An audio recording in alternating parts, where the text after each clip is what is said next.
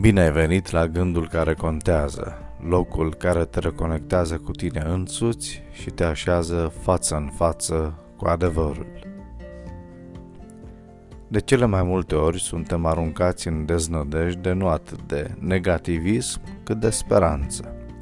Speranța legată de carierele noastre, de viața noastră familială, de copii, de politicieni, este principala vinovată pentru mânia și anxietatea noastră.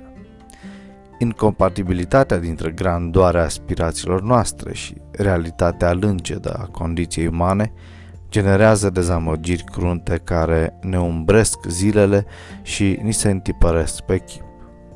Așadar, de ce este atât de important să obținem premii efemere? De ce să luptăm cu atâta înverșunare ca să dobândim ceva ce dispare aproape de îndată ce se ivește? În 1 Ioan 2, versetele 15 la 17, Biblia ne spune nu iubiți lumea, nici lucrurile din lume. Dacă iubește cineva lumea, dragostea Tatălui nu este în el.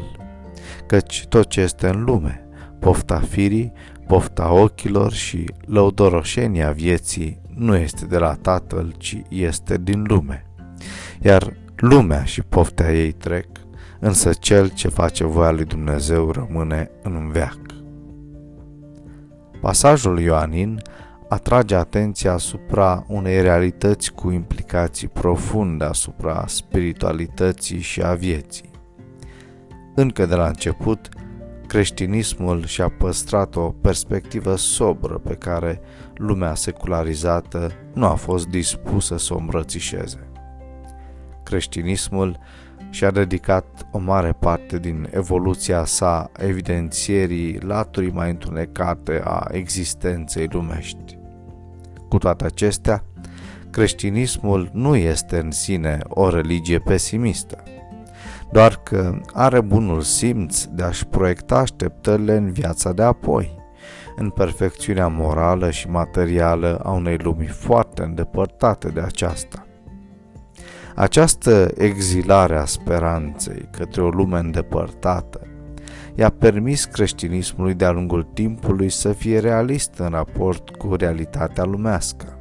Astfel, creștinismul nu-și închipuie că politica ar putea crea vreodată o justiție perfectă, că există căsnicie fără conflicte sau neînțelegeri, că banii pot garanta siguranța, că prietenii pot fi veșnic loiali sau, mai general, că împărăția cerească ar putea fi realizată aici jos pe pământ.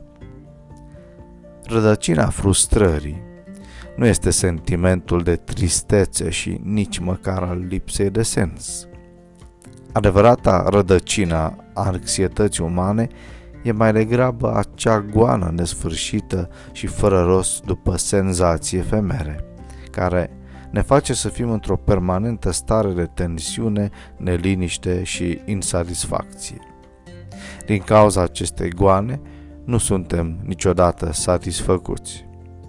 O viață fericită nu înseamnă surplusul de momente plăcute în raport cu cele neplăcute. O viață împlinită constă în a reuși să-ți vezi viața dincolo de aici și acum. Există o componentă cognitivă și spirituală importantă a fericirii. Filozofia și religia au meditat la natura fericirii de milenii și concluzia pare să fie aceea că pe lângă factorii sociali și materiali, factorii etici și spirituali au un impact la fel de mare asupra fericirii noastre ca și condițiile materiale. Depinde doar de valorile noastre dacă ne vedem sclavi ai nefericirii sau liberi să trăim.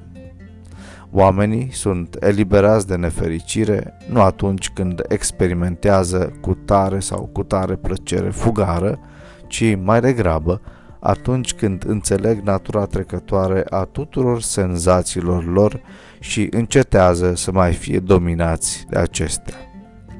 Fă din ziua de astăzi o zi care contează.